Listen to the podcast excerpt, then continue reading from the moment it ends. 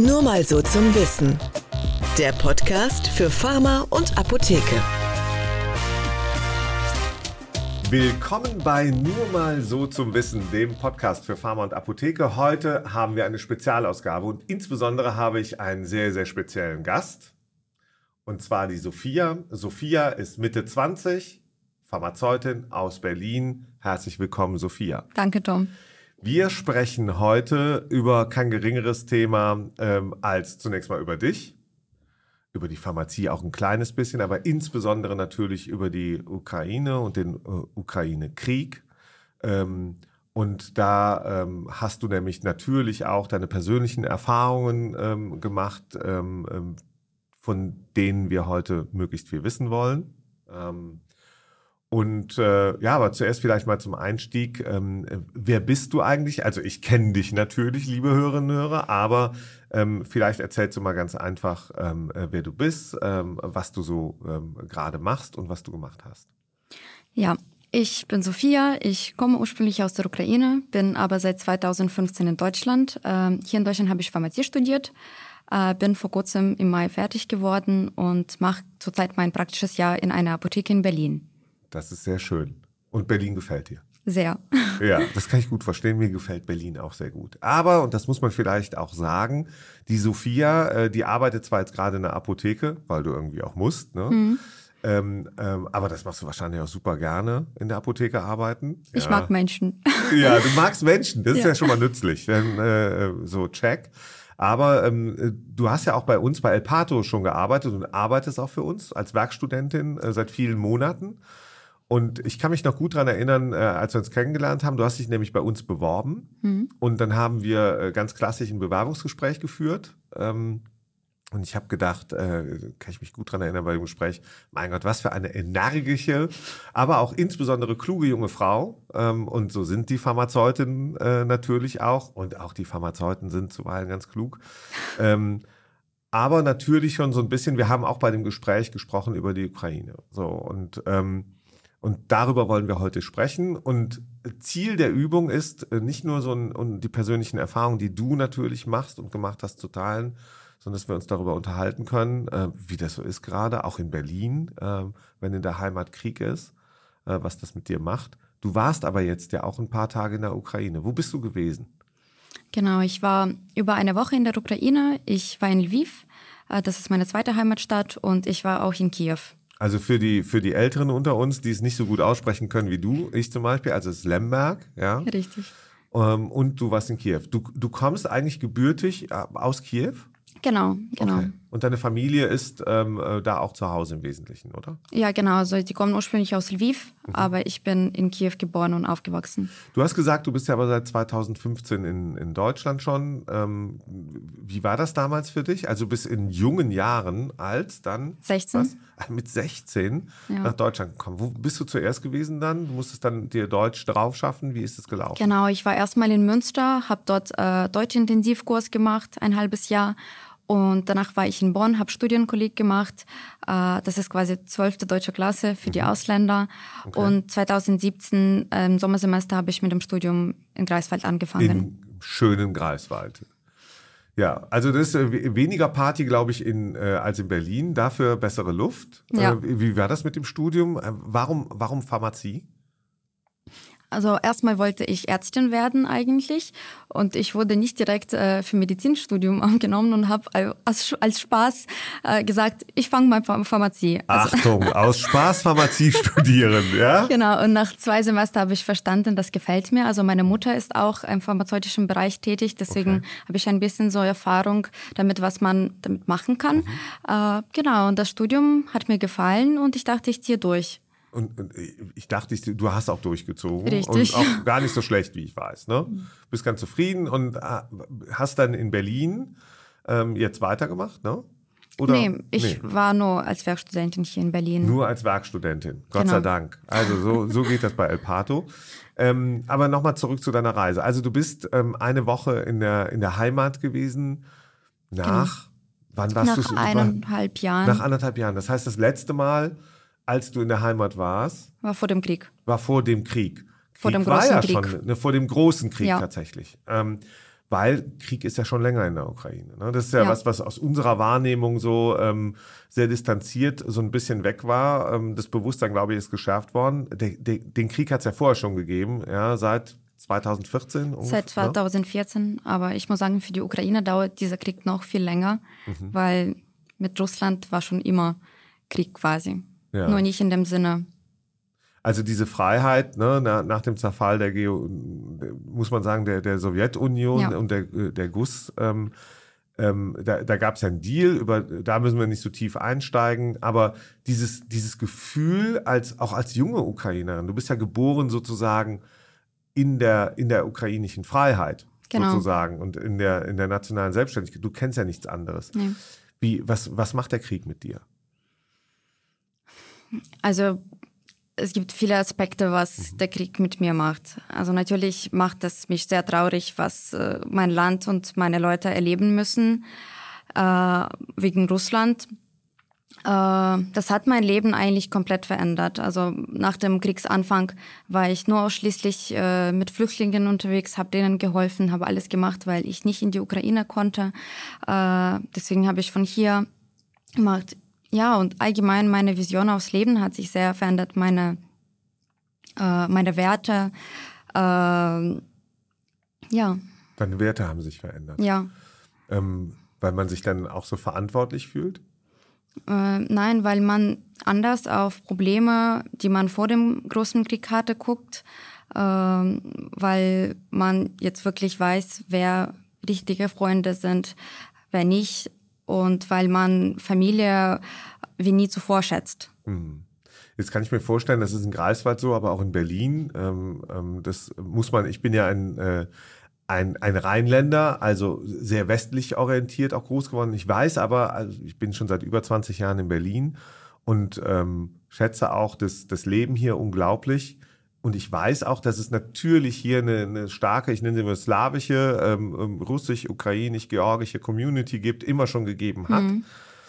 Ähm, wie, wie ist das? Du hast es so angedeutet. Wie, wie ist das? Du hattest wahrscheinlich vor dem großen Krieg, nennen wir ihn mal, ja auch im, im Studium, aber auch privat, Freundinnen, Freunde zum Beispiel, ähm, ja, russische Abstammung oder Russinnen und Russen. Wie hat sich das entwickelt? Nach dem großen Krieg. Ja. Es sind auf jeden Fall viel weniger geworden. Ähm, ich sag mal fast keine. Äh, ich hatte tatsächlich viele Freunde aus Russland, äh, auch dadurch, dass ich als Kind oft äh, in so Camps war, internationale Camps, wo Menschen aus der ganzen Welt waren. Und ich hatte ein paar enge Freunde aus Russland. Ich habe keinen Kontakt mehr zu den Menschen, die gerade in Russland wohnen. Ähm, ich habe Kontakt äh, Weil du ein- keinen mehr haben darfst oder weil du auch keinen Doch, mehr darf haben- ich. Also ja. niemand verbietet mir was. Weder in Deutschland noch in der Ukraine zum Glück. Aber ähm, Menschen, die die ganzen Jahre in Russland verbracht haben, sind stark von Propaganda get- getroffen, betroffen, egal ob sie gegen Krieg oder für den Krieg sind. Es ist jeder betroffen. Genau. Ähm, die Menschen, die ausgereizt sind, äh, die hier in Deutschland wohnen und nur russische Herkunft haben. Ich habe äh, kein Problem mit diesen Menschen. Äh, ich differenziere Menschen nicht daran, woher sie kommen, sondern eher, was die für die Ukraine zurzeit tun. Und ähm, du, du hast ja auch schon gesagt, am Anfang, nach, nach den ersten oder in den ersten Tagen, Wochen, Monaten des Krieges, warst du, hat sich ja dein Leben komplett geändert. Ja. Das heißt, du hast dich ähm, in Hilfsorganisationen organisiert, hast äh, Spenden gesammelt äh, und, und, und. Das ist weniger geworden, oder? Ist auch bei dir weniger geworden? Ja, leider ja. Also das erste Jahr war sehr intensiv. Ich habe meine eigene Organisation gegründet in Greifswald. Die existiert nicht mehr in dem Sinne. Äh, es gibt viel größere Organisationen, die quasi unsere Arbeit übernommen haben. Es gibt auch äh, nicht so viele neue Flüchtlinge mehr in Greifswald. In Berlin ein bisschen mehr. Aber auf jeden Fall meine Hilfe ist weniger geworden äh, weil ich verstanden habe, dass ich mich erstmal um mein eigenes Leben kümmern muss, weil sonst habe ich keine Kraft und keine Energie für die anderen und das bringt am Ende gar nichts. Ähm, aber Krieg ist immer noch jeden Tag äh, Teil von meinem Alltag. Wie, wie, wie sieht es aus? Also, ne, wenn ich, ich bin ja auch jemand, der, der viele Nachrichten ähm, ähm, konsumiert, du ja auch, das weiß ich, du bist ein interessierter Mensch. Ähm, welche Rolle spielt der Krieg, spielen die Nachrichten in deinem Leben, in deinem, in deinem Alltag? Dadurch, dass alle meine Verwandte noch in der Ukraine sind, auch meine Freunde, äh, lese ich Nachrichten noch mehr als sonst. Ähm, ja, Nachrichten sind auf jeden Fall äh, täglicher äh, Alltag von mir. Mhm. Genau, ich wache auf, ich lese Nachrichten. Äh, ich lese nicht jeden Tag, was an der Front passiert. Ich lese aber natürlich jeden Tag was in Kiew und Lviv in den Städten, wo meine Eltern sind. Natürlich. Und, ähm, und du hast ja wahrscheinlich auch einen intensiven Kontakt zu deinen Eltern, zu deinen ja, Verwandten. Klar. Ist es täglich? Ist das, wie muss ich mir das vorstellen? Ja, das ist täglich, manchmal mehrmals täglich. Mhm. Also wir schreiben auf jeden Fall jeden Tag, wenn ich sehe, dass es Luftalarm ist oder Raketenangriff ist, das sowieso, aber auch abgesehen davon schreiben wir, telefonieren wir jeden Tag. Vor allem, weil das nicht immer möglich war in den letzten eineinhalb Jahren. Ähm, letzten Winter gab es Internetprobleme, Verbindungsprobleme und ich hatte, ich glaube, maximal äh, die längste Zeit, wo ich keinen Kontakt zu meiner Familie hatte, war fünf Tage. Ich wusste gar nicht, was mit denen was ist. Macht das, was waren das für, wie, wie waren diese fünf Tage? Schlimm. Ähm, Klar, also ich, ich habe noch intensive Nachrichten verfolgt, damit ich verstehen kann, was da los ist. Mhm. Ähm, Genau, aber das war auf jeden Fall schlimm. Hm. Welche, wo verfolgst du Nachrichten? Also ne, das äh, Thema Propaganda hm. ist immer eins im Krieg natürlich und auch auf beiden Seiten muss man ja sagen.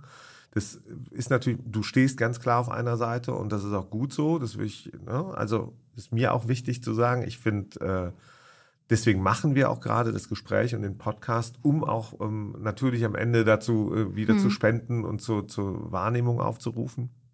Ähm, in einem Sommer, in dem jetzt gerade heute in Berlin zumindest auch anderswo alle in die Ferien gehen, irgendwie gefühlt. Und aber der Krieg geht weiter. Ähm, ähm, wir haben auch gerade den NATO-Gipfel und so, ähm, aber dazu später mehr. Du bist also in die Ukraine gereist, zum ersten Richtig. Mal seit äh, dieser Krieg ausgebrochen ähm, ist oder von Russland initiiert wurde und gestartet wurde. Wie, wie war diese Reise? Beschreib die mal. Also wie, wie geht das in, du bist in Berlin dann los irgendwie? Genau. Und wie, wie, wie ist die Reise?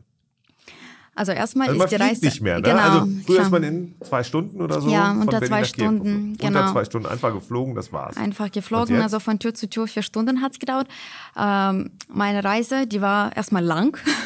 Das äh, muss man sagen. Die Reise dauert über 24 Stunden von Berlin nach Kiew. Man fährt mit dem Zug oder mit dem Bus. Ich bin mit dem Zug gefahren. Ich war, äh, als ich durch Polen gefahren bin, ziemlich nervös, äh, weil mir war klar, ich äh, fahre in ein Land, wo Krieg ist, aber wo, wo geht's in Berlin los? Berlin-Lichtenberg? Berlin-Gesundbrunnen bin ich losgefahren. Berlin-Gesundbrunnen, okay. Aber der Zug fährt auch über Lichtenberg. Ja, ja, natürlich. Also das sind die, die Züge, die in den Osten fahren sozusagen. Genau, also das ist der Zug mhm. äh, von Berlin nach Przemysl. Das ist die letzte polnische Stadt äh, okay. an der Grenze. Ja. Und von dort bin ich zu Fuß über die Grenze. Mhm. Ähm, und an der ukrainischen Seite hat mich meine Mutter abgeholt. Nochmal, du bist also in, in der Stadt ausgestiegen, wahrscheinlich mit vielen anderen Menschen. Ja, der mit Zug sehr voll. vielen anderen. War, sehr der Zug war Menschen. sehr voll. Okay. Und wie viele Züge fahren von Berlin in, in diese Richtung? Also wie, wie kann ich mir das vorstellen? Jede Stunde, Mehrmals alle zehn am Tag fährt der Zug von Berlin an die Grenze. Mhm. Ja, es fahren auch täglich äh, mehrere Bu äh, Busse aus Berlin mhm. und anderen deutschen Städten. Und der Zug war so voll, wie auch in Deutschland die Züge zuweilen voll sind, nämlich das heißt. Aber pünktlich. Man, pünktlich. Das ist äh, herzlichen Glückwunsch äh, an der Stelle. Du hast auch einen Post gemacht, glaube ich, habe ich gesehen. Äh, je, je, je, näher man zurück nach Deutschland fährt, desto unpünktlicher wird die Richtig, Bahn irgendwie. Ja. Das ist, können wir alle nachvollziehen. Aber also, du bist dann zu Fuß über die Grenze gegangen. Mhm. Wie viel Meter ist das? 500 Meter oder bist du dann noch äh, 10 Kilometer? Ja, es sind schon so 400 Meter. Okay, du bist ein, so. Und dann stand auf der anderen Seite tatsächlich deine Mutter, die ist im Auto dann dahin Mit dem Auto, oder auch im Zug? Mit dem Auto, ja. Von Kiew? Von Lviv. Also ja, von Kiew erstmal nach Lviv und ja. dann eine Stunde dauert es von Lviv bis zur Grenze. Okay. Und, und äh, von Kiew nach nach Lviv. Genau. Danke, dass dies die Sophia, wir hatten vorher darüber gesprochen, ich kann es nicht gut aussprechen, ich krieg's nicht hin. Ja, und bevor ich hier die ganze Zeit Lemberg sage, finde ich schön, dass du mir das abnimmst. Mache ich gerne. Also ja. von Kiew nach Lviv äh, sind das sehr, äh, sieben Stunden mit dem Auto. Okay, auch nochmal eine richtige Reise. Ja, so. fast 800 Kilometer. Mhm, krass. So, und dann seid ihr quasi ähm, dann in die Heimat gefahren. Wie war das für dich, als du deine Mutter dann äh, ja, in den Arm genommen hast? Wahrscheinlich. Ja, oder, wie gesagt, oder gibt ich, ihr euch freundlich die Hand? Nein, wir armen uns schon um. ja. Also, äh, wie ich schon gesagt habe, im Zug durch Polen war ich tatsächlich sehr nervös. Aber als ich in der Ukraine war, ist es einfach weg. Ja. War das einfach weg. Äh, ich war einfach froh, wieder dort zu sein. Ich habe geweint. Ich war sehr glücklich, wieder zu Hause zu sein. Und ähm, ich wusste, selbst wenn ich jetzt äh, Luftalarm höre, Rakete höre, ich bin zu Hause und niemand kann mir verbieten, nach Hause zu gehen. Okay. Und hast du dich darauf vorbereitet? Ähm, du hast dann, da kommen wir gleich noch zu, natürlich, ähm, Sirenen hört man aller Orten da Mhm. und immer wieder. Hast du dich vorher dann irgendwie mental darauf vorbereitet? Man Also- kann sich nicht äh, darauf mental vorbereiten. Man versucht das und äh, mein erster Luftalarm, das war wieder eine Mischung von ganzen Emotionen, weil ich einfach nicht wusste, wie ich das wahrnehmen werde. Gab es vorher schon mal in deinem Leben Luftalarm? Also wie gesagt, ne, über mehrere Jahre, aber da warst du ja auch schon in Deutschland. Ja. Äh, gibt es ja im Osten der Ukraine schon den Krieg. Ähm, Ja. Den gibt es ja schon länger.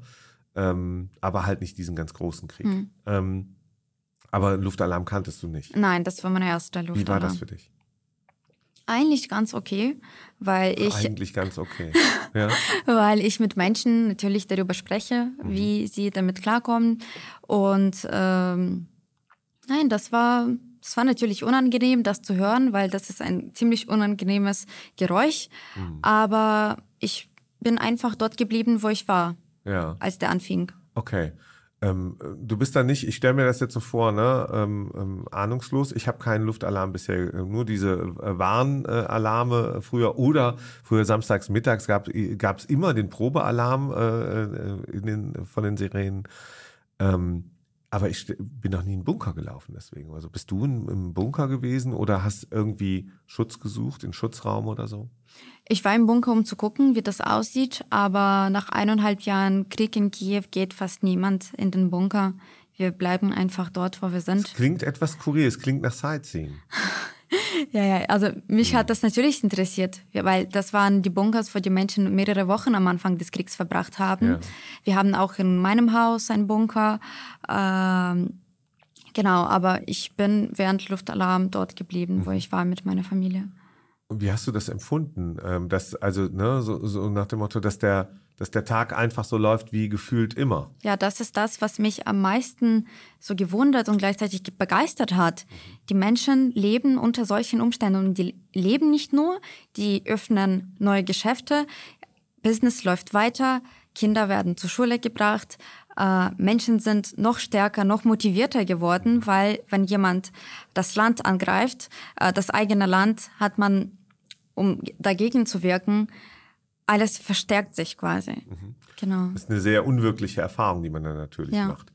Und die hat sich bei dir wahrscheinlich dann auch verstärkt in den Tagen, oder? Ja, also, ja. du hast ja auch beschrieben, dass du am Anfang des Krieges auch hier in Deutschland ne, hast eine eigene Hilfsorganisation in Greifswald aufgebaut und und und. Du warst sehr aktiv, dann ein bisschen weniger, was ich denke auch irgendwie normal ist. Und ich finde auch diese Beschreibung, die du getroffen hast, dass man sich um sich selbst kümmern muss, damit man wieder anderen helfen kann. Das ist ja so. Ja. Aber dann natürlich irgendwie in die Heimat zu gehen und dort den Krieg ja, real mitzuerleben, ist ja, Ja. nochmal eine ganz andere Qualität. Ja, man fühlt sich quasi mitten vom Geschichtebuch, würde ich das so benennen. Ja. Das, was ich immer in der Schule im Geschichteunterricht gelernt habe, findet halt jetzt statt. Mhm, findet, also Neue diese Geschichten. Distanz war weg. Auch. Ja. Es gibt ja trotzdem eine, die, bei aller Nähe zur Familie, zur Heimat, Ja. aber es gab ja einfach eine räumliche Distanz natürlich. Ja, ja. Oder wenn, wenn, wenn du nicht mehr kommunizieren konntest und jetzt bist du live und mittendrin dabei, so wie viele, viele Millionen anderer Menschen jeden Tag. Das muss man vielleicht immer noch mal dazu sagen. Ja. Das ist ja kein besonders kleines Land, sondern das ist ein großes Land mitten in Europa und ähm, da passiert einfach Krieg. Das größte Land in Europa? Bitte? Das größte in der, in der Fläche auf jeden Fall. In der Fläche auf jeden Fall. Da sind wir dabei. Aber äh, trotzdem nochmal vielleicht in der, in der Beschreibung, wie, wie sieht, du bist äh, natürlich dann auch in, in Kiew unterwegs gewesen. Wie, wie ist das visuell? Wie findet der Krieg dort statt? Wie kann ich mir das vorstellen? Also, wie ist so ein Alltag? Gibt es da Posten? Äh, Gibt es da, naja, Es irgendwie Schäden, die man sieht? Natürlich. Ja, es gibt überall Posten. Wenn man mit dem Auto fährt, wird man aufgehalten. Also nicht jedes Auto, sondern nur jedes zweites, drittes Auto. Ähm, es gibt Ausgangssperre ab 24, also ab 12 Uhr nachts Bis wann? äh, bis 6 Uhr morgens. Okay. Genau. Das äh, heißt wirklich, also nochmal für mich, von 12 Uhr bis 6 Uhr darf man einfach nicht unterwegs sein. richtig. Außer du hast, weiß ich nicht, du Notar- arbeitest beim Rettungsdienst oder Ja. sonst irgendwie, aber, Ja, ja. aber eigentlich nicht. Eigentlich nicht. Hm. Geht man zu, jetzt mal was echt Profanes, das klingt, ja, ich weiß, ne? Nacht- und Notdienstapotheke gibt's wahrscheinlich auch. Ja, Notdienstapotheken, ja. So, darf ich da hingehen dann in der Ja. Ausgangssperre? Also wenn man Not hat, Ja. äh, ja. Aber man wird dann schon äh, kontrolliert. Man wird gefragt? kontrolliert, ja. Mhm. Aber eigentlich ähm, nur so zur Info, Ja. alle Apotheken, Wir können auch sagen, nur mal so zum Wissen dieser nur mal so zu wissen, Ja. fast alle Apotheken in der Ukraine haben 24-7 auf. 24 Stunden geöffnet. Ja. Mit Menschen drin, die auch Mit bedienen oder Menschen sind das drin. Automaten? Nee, das sind Menschen. Ja, warst du Genau. in der Apotheke in der Ukraine? Ja, klar. Jetzt auch? Ja, jetzt auch. Ja. Wie war das für dich? Wie ist, wie ist, wie, was unterscheidet die, die äh, ukrainische Apotheke von der deutschen? Also sie hat immer geöffnet. Ja. Gibt's bei uns auch so, die eine oder die andere. Ukrainische Apotheke hat kein Labor. hat kein Labor. Wir machen keine Herstellung in den Apotheken. Ja. Aber ansonsten. Wie viel Herstellung gibt es so in deutschen Apotheken nach deiner Erfahrung? Also in meiner Apotheke gibt's sehr viel, weil alle Apotheken in der Umgebung äh, die Menschen äh, zu uns schicken. Ist das so? Ja. Weil du jetzt da arbeitest Genau, natürlich. Ja. ja. Mit frischer Erfahrung vom Studium. ähm, also in der Ukraine, was, was gibt's noch? Also kein Labor. Das heißt, ihr habt eine, ihr habt eine andere Apothekenbetriebsordnung. Ja, wir haben auf jeden Fall eine andere Apothekenbetriebsordnung. Ja, aber ansonsten gibt's Medikamente und es wird weniger Medikamenten bestellt. Also zurzeit ist in Deutschland äh, ja katastrophale Lage in den Apotheken, äh, Lieferengpässen. Das gibt's äh, im Krieg in der Ukraine nicht. Wir haben alles da. Wir haben auch einige Medikamente bei uns in der Apotheke reimportiert, Ja. äh, die hier in Deutschland nicht gab. Ähm, Ja, aber Genau. wir wissen ja auch in Deutschland gibt's ja ganz viele Gründe. Es ist nicht nur produktionstechnisch, sondern äh, es ist auch das Hamsterverhalten, nicht Ja. nur von, äh, von zum Teil äh, KundInnen, sondern auch äh, von einigen Apotheken selbst, äh, die, die dann äh, die Lager sich füllen. Ähm, aber nochmal in der Ukraine, das heißt 24-7 geöffnet, es gibt Niederlassungsfreiheit oder gibt's ein Lizenzsystem oder was auch immer? Gibt's Ketten in der Ja, Ukraine? es gibt viele Ketten. Wir haben Ketten. Es ist nicht so wie in Deutschland, dass eine Apotheke, ich glaube, maximal vier Apotheken haben darf, sondern man kann 100 Apotheken haben. Man, äh, es gibt Ketten, die Ukraine, also überall in der Ukraine gibt, in allen Städten. Ja. Es sind so Riesenapothekenketten. Also es ist genau. ja gut, dass die Arzneimittelversorgung anscheinend sicher ist. Das, Es ist das jetzt auch sehr wichtig im Krieg. Natürlich. Es muss alles da sein. Äh, ukrainische Unternehmen arbeiten auf Hochtouren. Meine Mutter ist auch in der größten, äh, in dem größten Pharmazieunternehmen, Pharmaunternehmen Ukraine tätig. Okay. Und sie arbeiten noch mehr als zuvor. Okay, sehr gut. Ähm, und wenn, wenn du so an deine Zukunft denkst, wir kommen nachher nochmal natürlich auf deinen Ukraine-Besuch zu sprechen, aber wenn du so an deine pharmazeutische Zukunft äh, denkst, äh, Berlin oder Greifswald oder Kiew? Berlin und Kiew. Berlin ich. und Kiew. Ja, Ja. Aber am liebsten dann wieder irgendwann fliegen, oder? äh, auf jeden Fall, ja. Ähm, was, was mich, ähm, Sophia, natürlich interessiert, ist, äh, wie deine Woche ansonsten war. Also wie, was, was war das Besonderste oder das Schönste vielleicht, jenseits von Wiedersehen, die es mit Sicherheit auch gibt, erzähl. Was war das, was war das Besonderste? Was war das größte Erlebnis? Ukrainisches Essen bei meiner Oma. Ukrainisches Essen bei der Oma. Ja. Ja, wie, wie heißt die Oma? Also mit, Nadja? okay. Nadja? So, und, und Das was ist ist eine das Oma. Ich habe noch andere. Du hast eine andere. Wie viele Omas hast du so? Zwei. Ja, sehr gut. gut. Ähm, so, und was kocht die denn besonders gut? Also was, was ist so dein, hat die dein Lieblingsessen gemacht? Sie hat Borsch gekocht. Ja. Das kennt man, Also nicht, nicht so ein, so ein richtiger, also nicht den Berliner, den wir hier Nein, kennen. ein richtiger ukrainischer Richter. Borsch mit Smetana. Ja, sehr gut. Genau. Vareniki Ja. ähm, Mit was gefüllt? mit Pilzen und Kartoffeln. Ja. Es gibt noch mit Kirschen. Ja. Mit Kirschen? Ja. Oh, lecker. Oh, das stelle ich mir gut vor. Ja, so süße. Habe ich in Berlin noch nie angeboten bekommen. Vareniki mit Kirschen. In Berlin gibt es zurzeit übrigens sehr viele neue ukrainische Restaurants. Gott sei Dank. Ja, Also die, die sollten wir alle fördern, da sollten wir hingehen, nicht nur in Berlin, sondern auch sonst wo. richtig. Ja, ähm, Ja, sehr gut. Also genau. was war noch Also besonders? Highlight war auf jeden Fall einfach mit Familie, also das ganze Familie wieder zusammen ist. Nicht da waren nur die Omas auch ganz schön glücklich, dass sie dich sehr, gesehen haben, oder? ja, ja. ja. Die wollten dich auch gar nicht mehr gehen lassen am liebsten, Nein, oder? ähm, schon, Schon, weil sie weil- sich Sorgen machen, ja. Die denken, du bist hier natürlich auch irgendwie sicherer. ja. Ja. auf jeden Fall. Fühlst du dich hier sicherer in Berlin? Also Berlin ist ja jetzt nicht, ne? Wir, wir streiten uns gerade. Also es wurde vorgestern, glaube ich, mal wieder das, äh, das Kriminalitätsranking äh, ähm, und da, da betteln sich immer Frankfurt am Main übrigens und Berlin miteinander. Und äh, die gute Nachricht ist, wir sind in Berlin diesmal nur noch auf Platz zwei. Wow. Nächstes Jahr dann wieder auf Platz eins. Aber das hat auch ein, äh, ist halt einfach so in einer großen Stadt. Aber nochmal, fühlst du dich hier sicher? Ich fühle mich hier sicherer als in der Ukraine. Hm. Ja. Ja.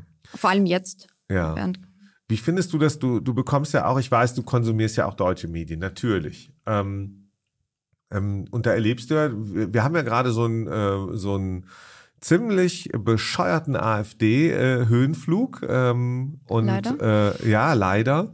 Und die, die erweisen sich ja als äh, ziemlich russlandfreundlich. Ja, Mhm. was, was macht das mit dir, wenn du mitkriegst, da, da gibt es eine Partei, da gibt es eine Strömung, anscheinend auch in der Gesellschaft, ähm, ähm, von, von Menschen und Menschen, die auch in Institutionen sitzen oder die in Parlamenten sitzen, Mhm. ja, ähm, äh, die sagen, ja, also die, die Ukraine soll ich mal nicht so anstellen. Mhm. Was macht das mit dir? Ja, die Sache ist, dieser Krieg ist nicht nur Politik, es geht vor allem um Menschenleben. Und diese Menschen, sie sind nicht für etwas oder gegen etwas. Für mich sind sie einfach gegen Menschenleben. Deren Werte sind auf dem Boden für mich. Und das ist das größte Problem. Also in Greifswald habe ich leider äh, und in Mecklenburg-Vorpommern ganz schlimme Sachen erlebt. Äh, viele Demos gegen Waffenlieferungen für Putin, äh, also auch direkt für Putin. Ähm, Der einfach ein Diktator und Menschenschlechter ist, oder? ja, Das dürfen wir an der Stelle sagen. Also ich Ja. darf es auf jeden Fall sagen, ich sage es auch gerne. ich sage das auch gerne. Ja, genau. Ähm, Der ist jemand, der, der, der, der Menschen töten lässt und selber faktisch, weil er Verantwortung trägt, Genau. auch tötet, oder? aber ich muss sagen, mit AfD und Geschichte geht es mir in Berlin viel besser als in Greifswald, weil hier in Berlin sieht man alle Seiten. Man sieht Menschen, die AfD unterstützen, es sind Menschen, die Ukraine unterstützen, es sind auch viele andere Menschen und diese Diversität zu sehen, macht mich glücklich. Mhm. ne, das ist, so ist halt Demokratie, ne? solange Ja. sie existiert. Solange Ja. sie halt nicht angegriffen wird von, Ja. von außen oder von innen. Letztlich Weil- äh, greift ja Putin auch ähm, ein, ein großes demokratisches Land an. Ja. Vor allem, weil man sieht, was jeglicher Verbot in Russland macht und wozu es führt, würde ich jetzt nicht an der Stelle etwas gegen Menschen, die AfD unterstützen, unternehmen, außer die dürfen nicht in die Bars und an die Orte mit uns Ja. gehen. Aber Ja, wir müssen mit denen diskutieren. Also ich Ja. glaube auch, dass man Debatten führen muss, natürlich. Aber man muss auch Positionen klar machen, bis hierhin nicht weiter. man muss Reden und Reden erlauben, weil wenn man Reden nicht erlaubt, passiert das, was mit russischer Bevölkerung zurzeit passiert. Hm. Die reden halt gar nicht. Ja, ja, streiten ist auch, man darf auch, man darf auch streiten, auch Richtig. hitzig streiten, glaube ich, und sich erregen sozusagen und aufregen. Ähm, du bist dann, aber du warst sogar bei einer Hochzeit, oder? Ja, ah ja, das war eigentlich Ja, einer der ich wollte, ne, Sophia, hat, äh, Sophia, ich, ne, äh, ich wollte aber. Ich hab aber die ganze Zeit an meine auch Oma. wichtig. Das ist richtig. Ich hätte auch an meine Oma gedacht. Aber Genau, also zweitschönste Erlebnis war Hochzeit äh, äh, meines Cousins äh, und eine Freundin von mir. Äh, genau, das war auf jeden Fall krass, dass man so in war dieser in Zeit. Kiew oder in das war in Oblast? Kiew Oblast, ja. genau, also fünf Kilometer Oblast von Kiew. heißt in der in, Umgebung, In das der ist Umgebung. quasi Brandenburg für Berlin. Naja, ja. wollen wir mal nicht übertreiben, ne?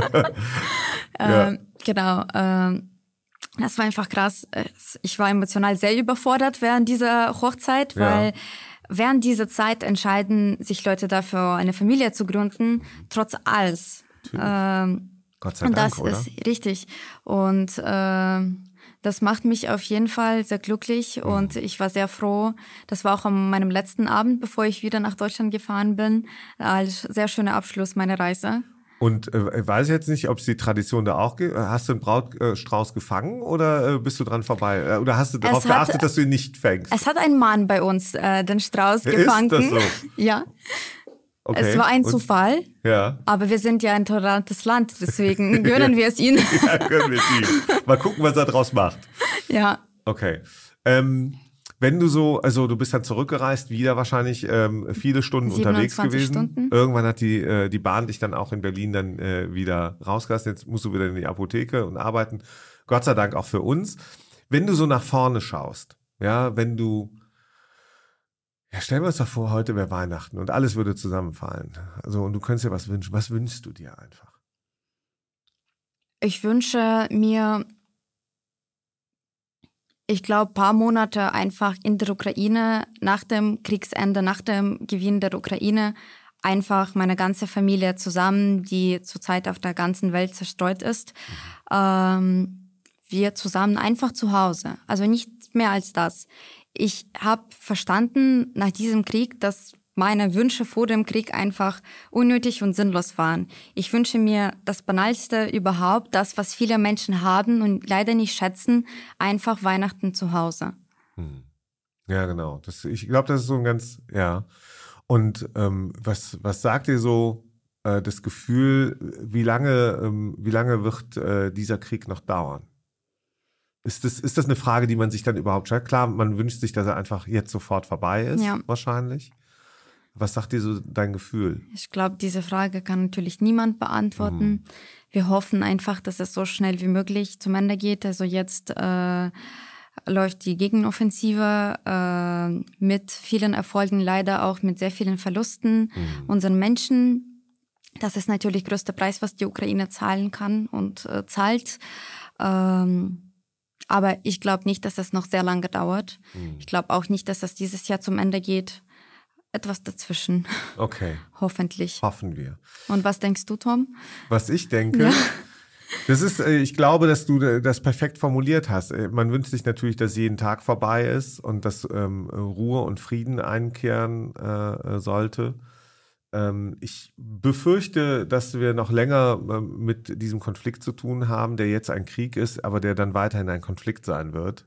Ähm, das wird uns äh, befassen. Das merkt man auch an diesem NATO-Gipfel und so, wie schwierig es ist, dort nicht nur Rückgrat zu haben, sondern eine Position zu haben. Ja, also ich, ich würde mir wünschen, für insbesondere für die Ukraine und für die Menschen, ich wünsche mir das sogar für viele äh, Russinnen und Russen, ehrlich gesagt, dass äh, äh, dieser Krieg aufhört und dass man auch in Russland zur Besinnung findet, wie auch immer das aussehen kann. Und Aber am allermeisten wünsche ich mir, dass, das, äh, dass wir keinen Krieg mehr in Europa haben. und dass wir alle Urlaub in ukrainischem Krim haben. Ja, vielleicht. Keine Ahnung. Ich war da noch nie. Ne? Ich war noch nie in Kiew und sonst wie. Also man, man, das ist auch so. Man spürt halt auch, als wenn man so mit all dieser Distanz draufschaut, würde man natürlich gerne ähm, ja dort auch das das Land dann auch in Zukunft äh, bereisen und und die Menschen treffen, so wie ich dich kennengelernt habe in, in bei El Pato und jetzt auch natürlich noch mal in diesem Podcast. Aber ähm, die Wahrheit ist auch, es gibt Krieg. So, und ähm, deswegen noch ähm, vielleicht, um auch zum Abschluss zu kommen, die Frage, was können wir tun? Ja, also ähm, was, was können äh, wir in Deutschland tun, was können wir in den Unternehmen tun, was können wir in den Apotheken tun? Äh, wie können wir jetzt noch ähm, der Ukraine, den Menschen helfen? Allererste und allerwichtigste ist nicht vergessen. Ich glaube, das ist so die Basis. Äh, für uns ist das Schlimmste, wenn wir merken, dass Menschen Krieg vergessen. Äh, es geht nicht darum, täglich Nachrichten zu lesen. Das will ich nicht und ich weiß, was das mit mentaler Gesundheit macht. Das wünsche ich keinem. Ähm, man muss verstehen, dass jede Hilfe ist wert, egal ob das Geld, auch ein Euro oder 1000 Euro, egal ob das ein Post äh, auf Instagram, wo man 100 Followers hat oder auf einem Account mit einer Million Followers, das ist alles Hilfe, weil nur wenn wir, wenn jeder eine Kleinigkeit macht, schaffen wir großes Ergebnis zusammen. Und das muss man verstehen. Also, das war ein tolles Schlusswort. An dieser Stelle also auch vielen Dank an Sophia. Vielen Dank aber euch auch äh, fürs Zuhören, Zuschauen. Ähm, das war eine Spezialausgabe von Nur mal so zum Wissen mit Sophia, die gerade in Kiew war, die wieder in der Berliner Apotheke arbeiten wird und äh, in der Rezeptur und vorne am HV, wo auch immer sie sein darf. Und auch für El Pato unterwegs. Euch allen vielen Dank fürs Zuhören. Unterstützen wir weiter die Ukraine, unterstützen wir die Menschen und äh, das werden auch wir tun. Danke und tschüss. Tschüss. Ja, ich finde, Sophia, das haben wir jetzt äh, ganz gut hingekriegt, oder? Ja, danke für die Einladung, Tom. Das hat mir schon Spaß gemacht.